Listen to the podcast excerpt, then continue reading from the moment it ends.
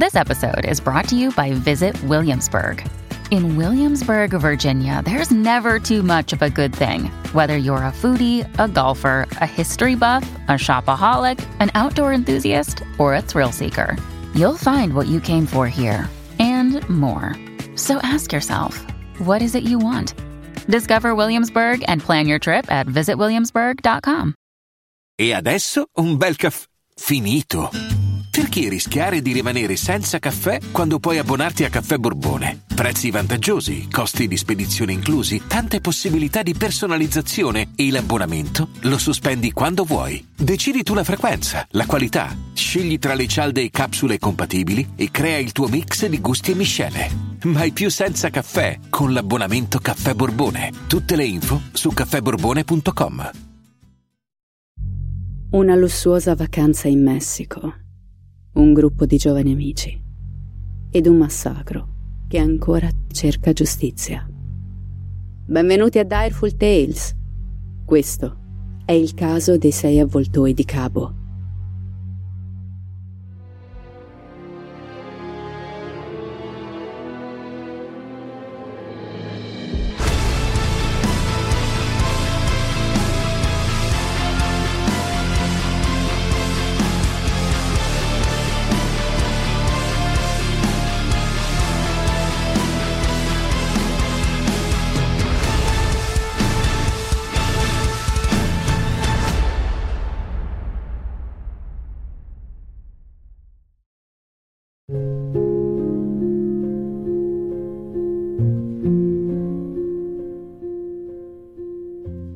Siete mai entrati in una stanza e aver avvertito fisicamente una strana sensazione?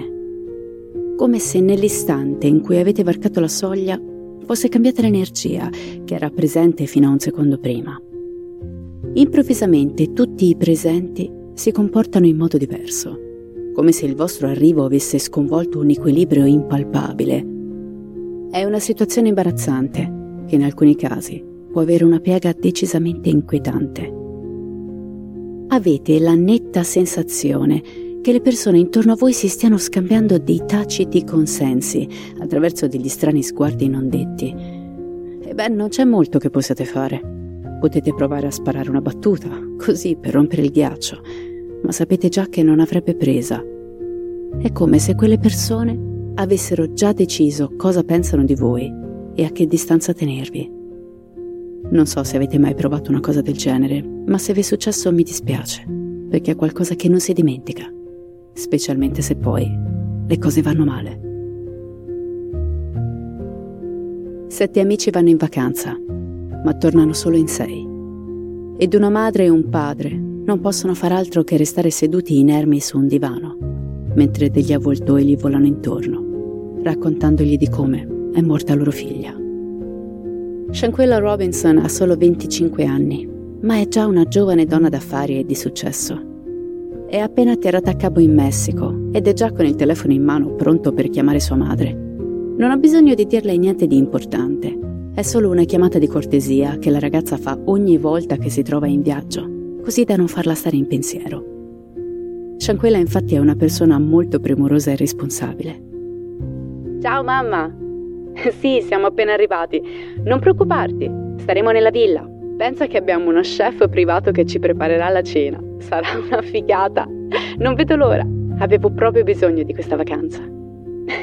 lo sento, lo sento che sei contenta. Va bene, dai, stai attenta. Ti voglio bene. Chiamami domani. Si sa come funziona con le mamme. Ci chiamano sempre quando viaggiamo perché vogliono essere rassicurate ma se c'è una mamma che non ha ragione di essere ansiosa, è proprio Salmandra, perché Shanquilla lo dimostra sempre di essere un'adulta responsabile, premurosa e intelligente. Sua madre Salmandra e suo padre Bernard Robinson vivono da molti anni in North Carolina ed è proprio lì che il 9 gennaio del 1997 è nata Shanquella. Fin dall'asilo la piccola sembra avere un'innata capacità di attirare gli altri intorno a lei e per tutta la sua vita si è sempre avuta l'impressione che un giorno sarebbe diventata qualcuno. Ora che ha 25 anni, la giovane ha al suo fianco amici di lunghissima data. Alcuni di loro sono con lei dai tempi dell'asilo e provano per lei un enorme affetto. Uno dei suoi amici l'ha soprannominata Muffin, proprio per il suo atteggiamento adorabile. Shanquilla ha dei grandi occhi marroni che sorridono ogni volta che lei stessa sorride, cosa che fa spesso. È frizzante e appassionata e ha un ottimismo semplicemente contagioso. Dopo il liceo frequenta la Winston-Salem University. Qui Shanquilla dà il 200%. Si specializza in economia, fa nuove conoscenze con coetanei che credono in lei e la spingono a realizzare i suoi sogni. Esce dagli studi con il massimo dei voti fiera di essere una donna afroamericana. Così Shanquilla sfrutta la sua laurea per aprire alcune nuove attività. Una di queste si chiama Exquisite Boutique, una linea di abbigliamento femminile, e l'altra Exquisite Kids, che è forse il progetto che ha più a cuore. L'obiettivo di Exquisite Kids è quello di insegnare e incoraggiare le giovani generazioni afroamericane a innamorarsi dei propri capelli naturali cosa che per molti ragazzi di colore è invece una grande sofferenza. Per Shankela questo è più di un business, è un modo per creare un legame con le persone, aiutarle a non soffrire degli stereotipi sociali, come in passato ha sofferto lei. Shankela dona anima e corpo ai suoi progetti, perché vuole iniziare la sua vita, vuole realizzarsi, farsi un nome, un atteggiamento molto ammirevole. Le persone che lavorano con lei la definiscono una gran lavoratrice sempre pronta a fare quel passo in più se necessario, senza lamentarsi. La ragazza apre Exquisite Kids insieme a un'amica, prendendo in affitto un piccolo spazio atto ad ospitare la clientela. A volte Shankela porta il suo bulldog francese al lavoro e quelle sono giornate veramente divertenti, soprattutto per i bambini, che si presentano al negozio e hanno occasione di giocare con il cane e vedere Shankela rincorrerlo mentre fugge goffamente verso la porta. Dunque una giovane carica di energia, capace di illuminare la stanza e convinta di poter costruire un mondo migliore per se stessa e gli altri. Mentre all'università Shankila incontra un ragazzo di nome Khalil Cook. I due diventano immediatamente molto amici ed è proprio lui a presentare la ragazza agli altri della compagnia.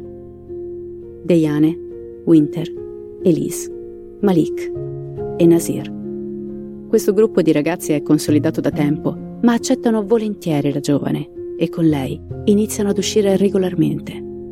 I giovani sono entusiasti nell'annunciare che stanno organizzando un viaggio in Messico, dove affitteranno una villa privata a Cabo, San Luca, con una marea di stanze, vista sull'oceano, jacuzzi e, attenzione, uno chef privato tutto per loro.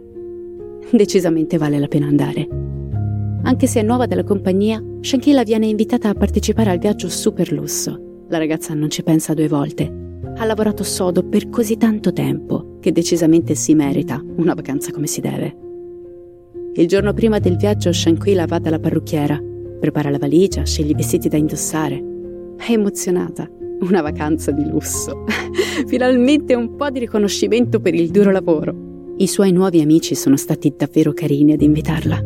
Alla fine il viaggio è organizzato per festeggiare il compleanno di due di loro quindi non erano obbligati a includerla. Eppure non hanno perso tempo. Inoltre sarà divertente festeggiare Halloween in costume e non nell'umidità buia del North Carolina. Sarà fantastico. Shanquilla e il resto del gruppo arrivano in Messico e si dirigono immediatamente verso la lussuosa abitazione che li attende, Villa Linda, numero 32. Ora, devo ammettere di essere andata a cercarla su internet e a quanto pare questa villa occupa 561 metri quadrati. Offre 5 camere da letto, 5 bagni, piscina privata, jacuzzi, molte tv e impianti stereo di ultima generazione, così come docce spa e un concierge a chiamata pronto per assistervi in qualunque bisogno, dal fare la spesa al prenotare un ristorante sulla spiaggia, cosa che peraltro prevede diversi ingressi VIP per alcuni locali della zona. Ah, e ovviamente ci sono gli chef privati. Tutto per 1300 euro a notte, che diviso 7 fa 185 dollari e spiccioli. Un sogno, no? Beh, quando arrivano i giovani non possono credere ai loro occhi. La villa è incredibile e la vista. la vista è veramente mozzafiato. Inutile dire che le stories e i post sui social iniziano quasi subito. Chiunque sia su Instagram in quel momento vede una pioggia di foto che ritrae il gruppo di amici bere cocktail a bordo piscina, ridere, fare il bagno e girottolare alla scoperta delle varie stanze di quell'abitazione incredibile. La prima notte Sull'Instagram di Shanquilla appare una storia che la ritrae svenuta, probabilmente in seguito all'alcol. È sdraiata su una maca all'esterno e la voce di Khalil, che mentre la riprende dice Attenzione, abbiamo il nostro primo cadavere, cadavere, cadavere, cadavere. Riempie l'audio. Più tardi, per ragioni che vedremo tra poco, questo video diventerà virale. Lontano in North Carolina, la madre di Shanquilla vede la storia, ma non si preoccupa. Sua figlia è grande ormai. L'ha chiamata poco prima di cena e l'ha avvisata che lei e i suoi amici avrebbero bevuto. Stai tranquilla, lo sai. Ti chiamo domani, ok? Buonanotte, ti voglio bene. Quella però sarà l'ultima volta in cui Shanquilla parlerà con sua mamma. C'è chi dice che stessero facendo il bagno nudi, chi dice che stessero indossando il costume da bagno. Non importa. Di quella dannata mattina abbiamo solo un piccolo frammento postato da Shanquilla sui social media. Un video che la ritrae mentre cerca i suoi amici all'interno della villa, andando da una stanza all'altra. Yo, non ci vuole tanto a spogliarsi, eh? Ehi, puttanelle, dove siete? Shanquilla entra nell'ultima stanza e lì trova tutta la comitiva riunita. Nell'istante in cui varca la soglia, l'energia nella camera da letto cambia istantaneamente ed è palpabile persino da dietro uno schermo.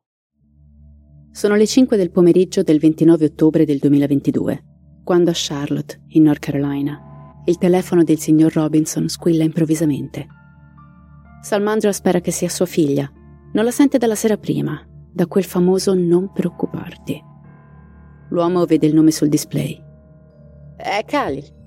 Beh, Shanquilla starà usando il suo telefono. Rispondi, dai.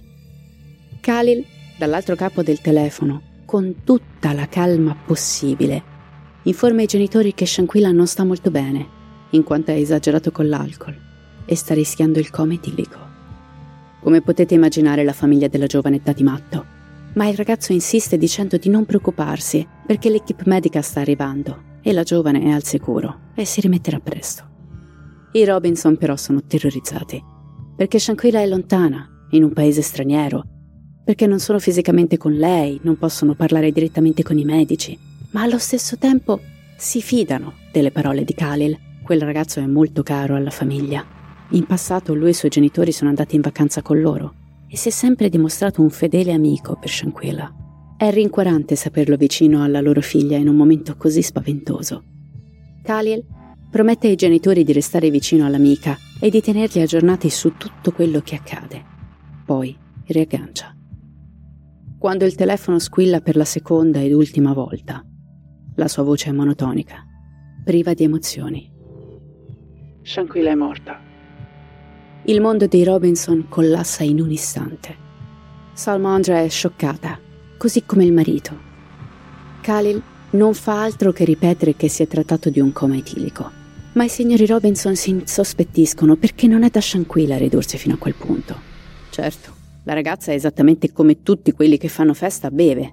Ha 25 anni, è libera di farlo, ma non ha mai apprezzato l'idea di ridursi così male. Anzi, per la verità, è sempre stata una bevitrice occasionale, non ha mai esagerato, specialmente lontano da casa. Shaquilla sa come gestire l'alcol, è un'adulta molto responsabile. Eppure tutti fanno spallucce. È Cabo, è il Messico, un paese che ha la reputazione di essere la meta di chi vuole fare feste pazzesche ai limiti del possibile. Ma può essere una spiegazione valida per la morte di una giovane donna? Salmandra si interroga senza pace. Possono le cose cambiare così in fretta? Ieri sua figlia stava bene, l'ha rassicurata, era lucida, gli ha detto che avrebbe chiamato il giorno dopo. E poi in meno di 24 ore avrebbe perso ogni senso morale e avrebbe bevuto fino a uccidersi. I signori Robinson si precipitano a capo, ma gli amici della figlia se ne sono già andati.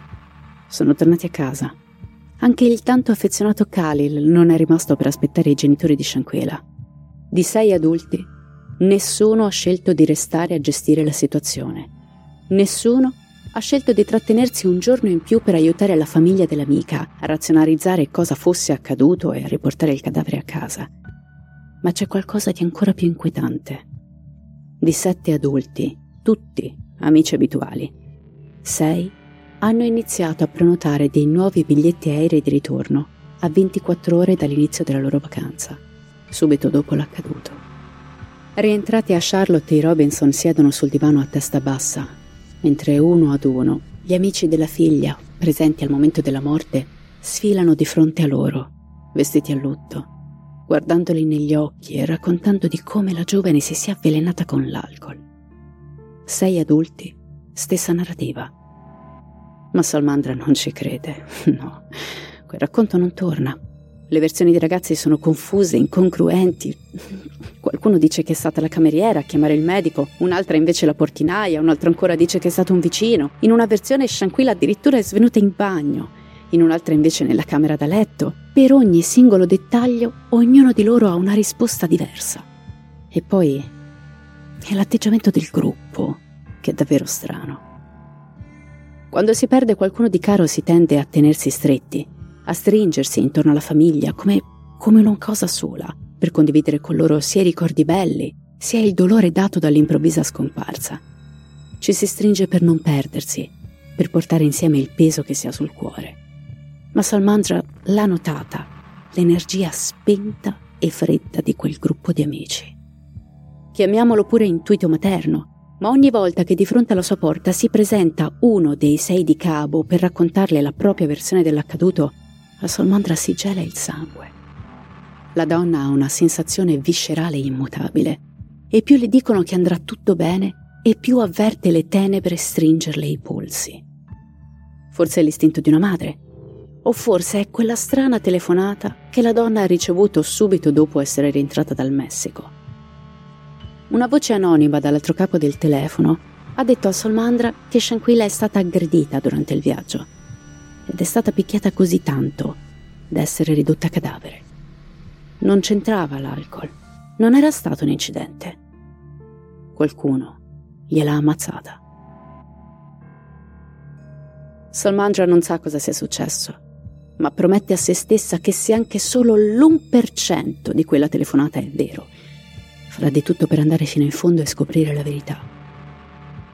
Nel frattempo Bernard, il padre, lavora instancabilmente sul processo di estradizione per riportare il corpo di Shanquilla a casa, chiamando ogni singolo giorno, tutto il giorno, tutti i giorni, fino a che non riesce a mettersi in contatto con un impiegato che parla inglese, il quale conferma i peggiori timori della famiglia.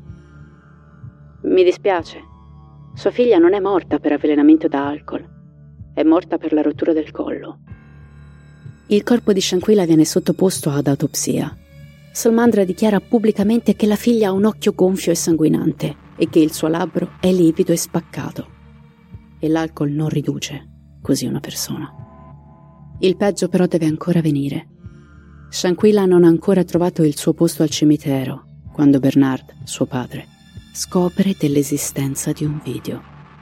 Un filmato che inizia a circolare tra i giovani di Winston-Salem e poi, come un virus orribile, finisce su internet e diventa virale in tutto il mondo. Il video è datato 29 ottobre ed è incredibilmente crudo. Mostra Shanquella nuda, vulnerabile, mentre viene picchiata selvaggiamente da una delle sue compagne di viaggio.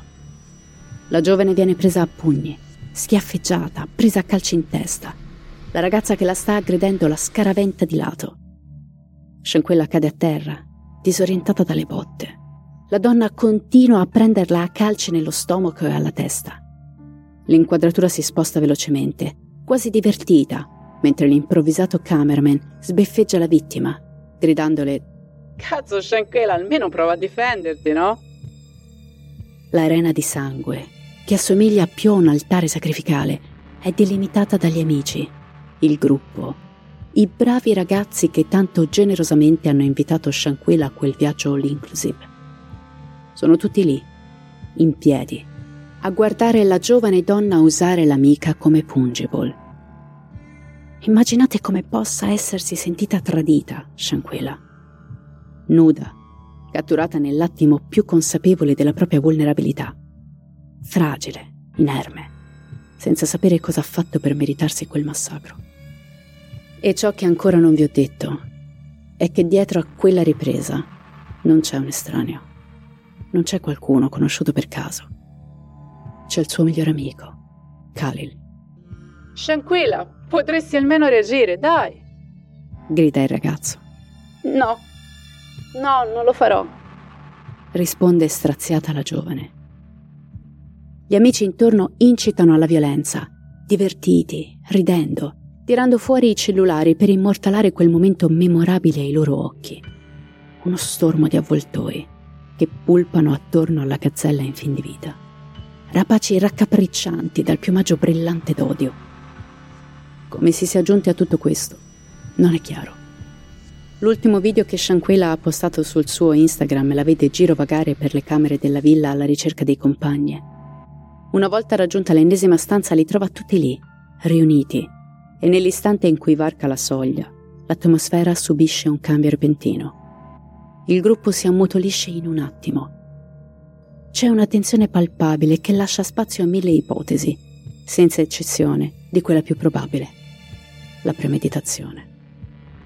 Si pensa che Shanquela sia tornata nella propria stanza per cambiarsi dopo aver postato la sua ultima storia. C'era in programma di fare il bagno, forse nudi o forse si stava solo mettendo il costume quando il gruppo le ha teso un'imboscata. Forse la risposta è nascosta in un breve attimo che non è stato ripreso, o forse quell'ultima testimonianza su internet di Shanquela è stata la calma prima della tempesta. Gli avvoltoi entrano nella stanza come un'onda improvvisa. Uno di loro, una ragazza, si avventa su Shanquela con ferocia. Nessuno interviene. Nessuno cerca di mediare. Nessuno è minimamente sconvolto alla vista di tanta violenza. L'intera vicenda sembra un'imboscata, un attacco premeditato, e secondo alcuni, premeditato da prima che la vacanza avesse inizio. Shanquella non era una che faceva a botte, non era una ragazza che cercava rogna o reagiva con impulsività ai conflitti. E secondo il padre della giovane, quell'improvviso invito in Messico non è stato casuale. La famiglia Robinson può solo guardare il video e piangere mentre si pone tre domande. Chi sono questi mostri? Perché stanno facendo questo alla loro figlia? Soprattutto Khalil, che tanto le sembrava legato. Questa escalation di crudeltà sembra non trovare risposte nella propria origine. E ciò che lascia ancora più sconvolti è la freddezza con la quale questo video è stato diffuso su internet e ricondiviso da centinaia di sconosciuti. Un mantra tetro, a cui ormai ci siamo schifosamente abituati, che balla sulla tomba della vittima di turno. Quanto orribile può essere un mostro? E chi è più mostro? Colui che riprende la scena o colui che la vede, ne gode e la ricondivide? Forse sono tutti invertebrati dello stesso melmoso stagno, dei malvagi. Fatto sta che questa storia non ha interessato più di tanto le autorità fino a che il video non ha fatto il giro del mondo e l'FBI ha raccolto da terra il caso. Ci si concentra su un particolare di questa vicenda, che fino ad ora non è stato analizzato e riguarda la polizia messicana. La morte di Shanquella è stata segnalata ai genitori come decesso per avvelenamento da alcol, ma bastava dare uno sguardo veloce al suo cadavere per capire che la giovane ha subito qualcosa di inimmaginabile. Ma allora, come hanno fatto i sei avvoltoi di Cabo a tornare tranquilli in North Carolina? I referti dell'autopsia vengono resi noti e la morte di Shanquella viene considerata un potenziale femminicidio. Dopo poco, anche il certificato di morte viene rilasciato, iniziando a dipanare nodo dopo nodo la dolorosa matassa dell'omicidio. Dunque, cosa è successo a capo? Secondo il rapporto delle autorità messicane, dopo aver cercato i suoi compagni in giro per tutta la villa e averli trovati riuniti all'interno di una stanza, Shanquella torna nella propria camera da letto e posta la storia sul suo profilo Instagram. Poco dopo le 14, il gruppo di giovani contatta il numero di emergenza e richiede assistenza medica per qualcuno che si sente poco bene. Il medico però non si presenta fino alle 15. La ragione di questo eccessivo ritardo è sconosciuta. Fatto sta che quando la dottoressa Carolina Gutierrez si presenta alla villa, nota che Shanquella è viva e non ha segni di ferite. Nel referto medico infatti scrive paziente in condizioni stabili, ma disidratata e disorientata, incapace di comunicare e apparentemente intossicata. Non presenta lividi e segni. La donna prova a parlare, ma non riesce a formulare frasi di senso compiuto. Immaginate l'angoscia di questa giovane ragazza, tradita, confusa, violata e umiliata. Immaginate la paura che deve aver provato nel cercare di chiedere aiuto e nel realizzare di risultare incomprensibile. Non riuscendo a parlare con la paziente, la dottoressa Gutierrez si rivolge ai suoi presunti amici nella speranza di avere più informazioni sulle condizioni della giovane. I ragazzi le dicono che Shanquella ha bevuto in modo incontrollato, che hanno provato a farla rallentare, ma che non ha sentito ragioni. La dottoressa allora cerca di fare una flebo alla giovane, ma fallisce. Quando si è disidratati è più difficile trovare una vena. La Gutierrez, rivolgendosi ai compagni della paziente, dice loro che Shanquilla è davvero molto disidratata e che sia il caso di portarla in ospedale. I giovani però si rifiutano. Insistono perché Shanquella venga curata in loco, alla villa. In seguito diranno alla polizia di aver insistito perché non provvisti di assicurazione di viaggio e l'ospedale sarebbe stato troppo costoso. Una bugia che ha le gambe cortissime, considerando che il Messico non segue le leggi americane e una visita al pronto soccorso senza assicurazione si aggira intorno ai nostri 50 euro. Più tardi, uno dei sei avvoltoi dirà alla famiglia Robinson che portare Shanquella sarebbe costato 5.000 dollari, prezzi decisamente più statunitensi che messicani. In questo momento tutto corre sopra un sottilissimo strato di vetro. La dottoressa forse non ha l'autorità per farlo, o forse semplicemente se ne è lavata le mani. Il fatto è che per Shanquela non arriva nessuna ambulanza. Khalil prende il telefono della giovane e chiama i Robinson per dire loro che la figlia non si sente bene. Secondo quanto riferito dall'autorità messicana, la dottoressa Gutierrez resta alla villa per più di un'ora. Le condizioni di Shanquela iniziano a prendere una brutta piega. Gli avvoltoi continuano a rifiutarsi di portare la giovane in ospedale. Arrivano le 16 e Shanquela va in crisi tonico-clonica, ovvero una forma grave di crisi epilettica. Le convulsioni muscolari sono incontrollabili in tutto il corpo.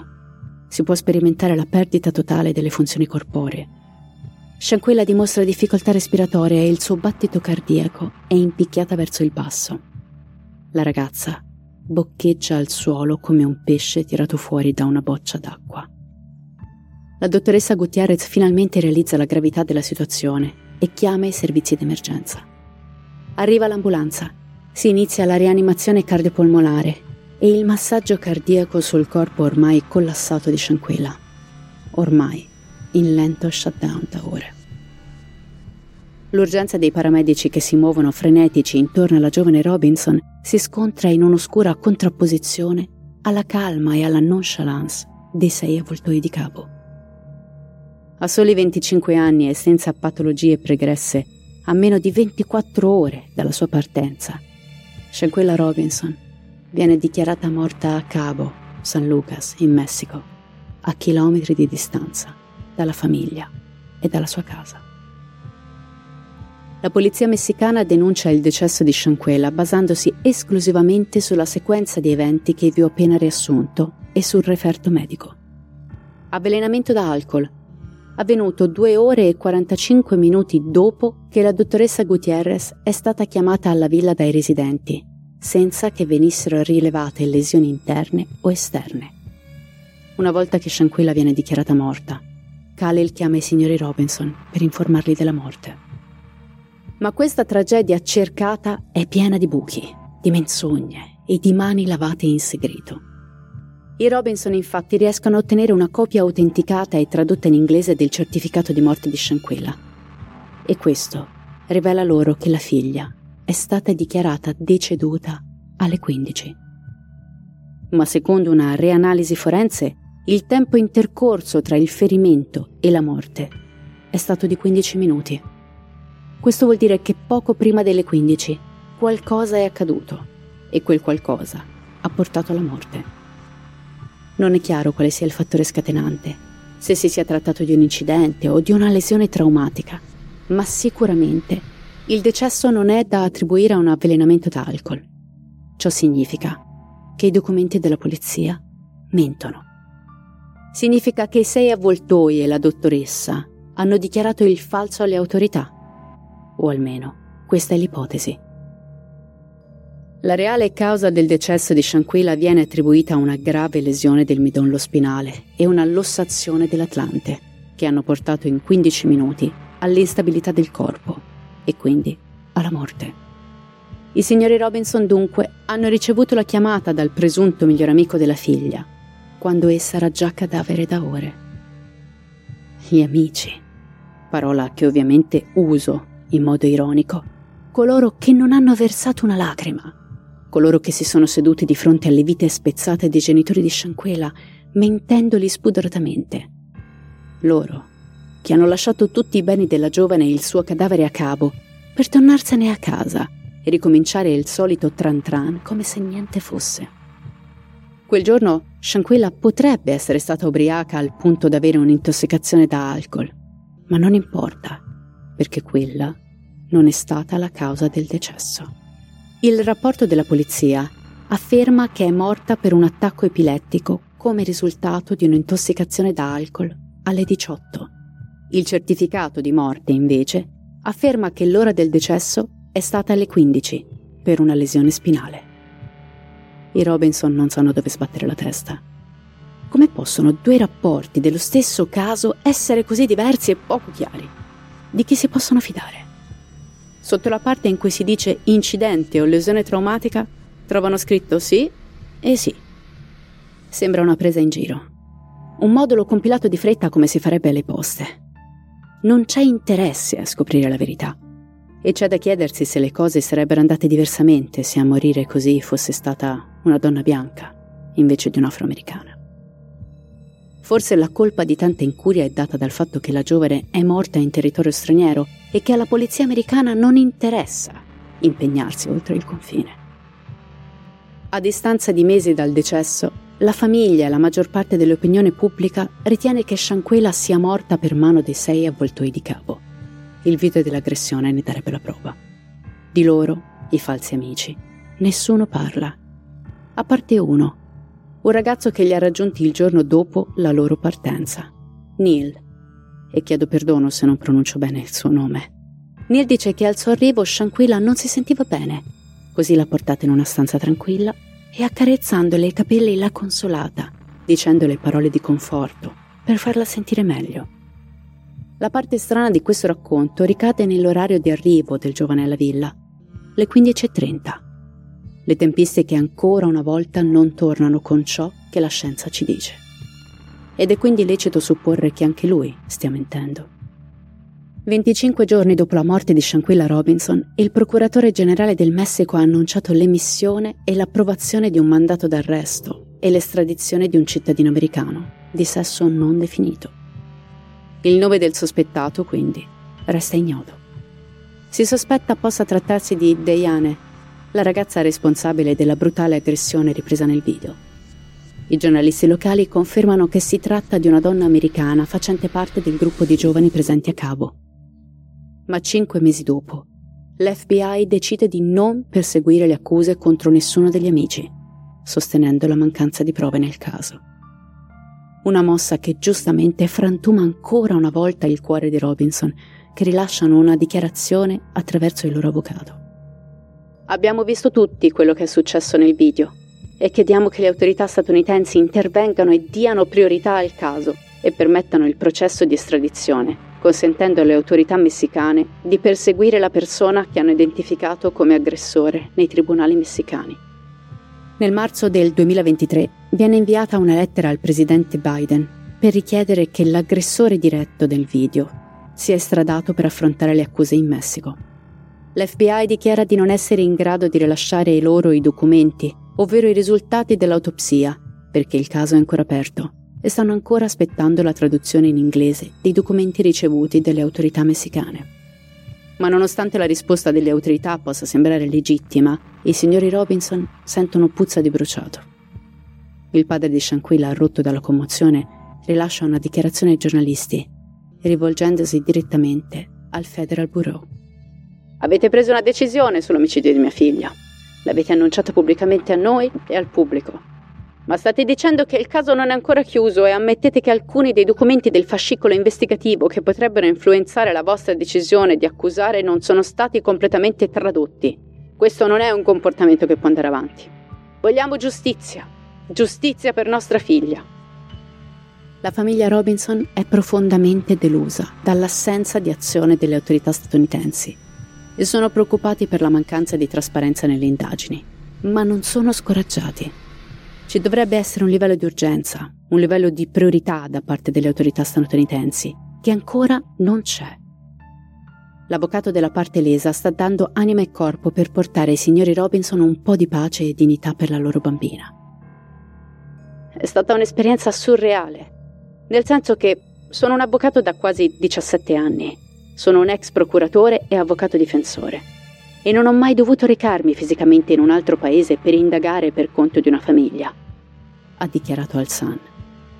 Quindi è stato irreale in questo senso, perché le difficoltà che questa famiglia ha dovuto affrontare nel tentativo di elaborare il lutto di una persona cara e allo stesso tempo di cercare giustizia per conto della persona amata è un fardello molto pesante troppo pesante, che non dovrebbero portare avanti da soli. L'avvocato e la famiglia Robinson sperano e pregano che la giustizia arrivi presto. E io non perderò di vista questo caso perché è davvero dell'assurdo. Il padre in un'ultima dichiarazione ha detto Vorrei che ognuno di loro fosse rimandato in Messico. Il loro piano era di tornare in America pensando che non sarebbero stati perseguiti. Shanquilla era gentile e voglio che lo ricordino per il resto della loro vita.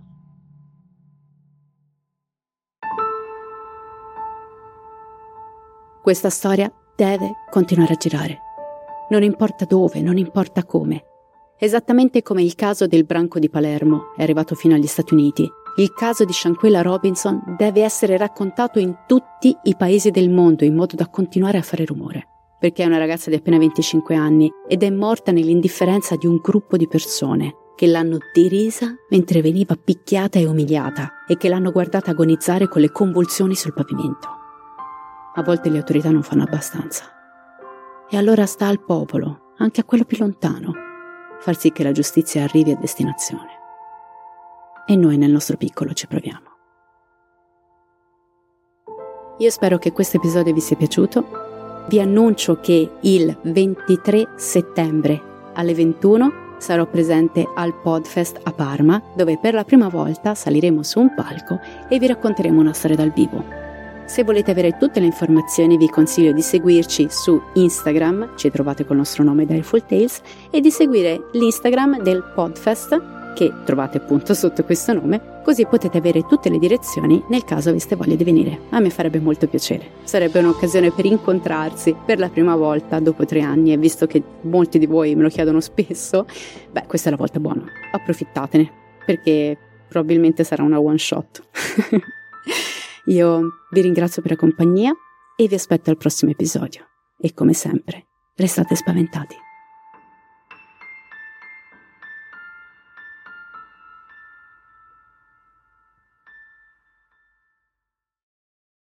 Vacanze in Sicilia o in Sardegna. Con i traghetti GNV viaggi in relax, porti tutto quello che vuoi e ottieni super vantaggi. Col nuovo programma Fedeltà MyGNV accumuli punti viaggiando, ricevi un cashback del 20% e tanti sconti a bordo. Non c'è modo più conveniente per andare in vacanza. Scopri i dettagli su gnv.it.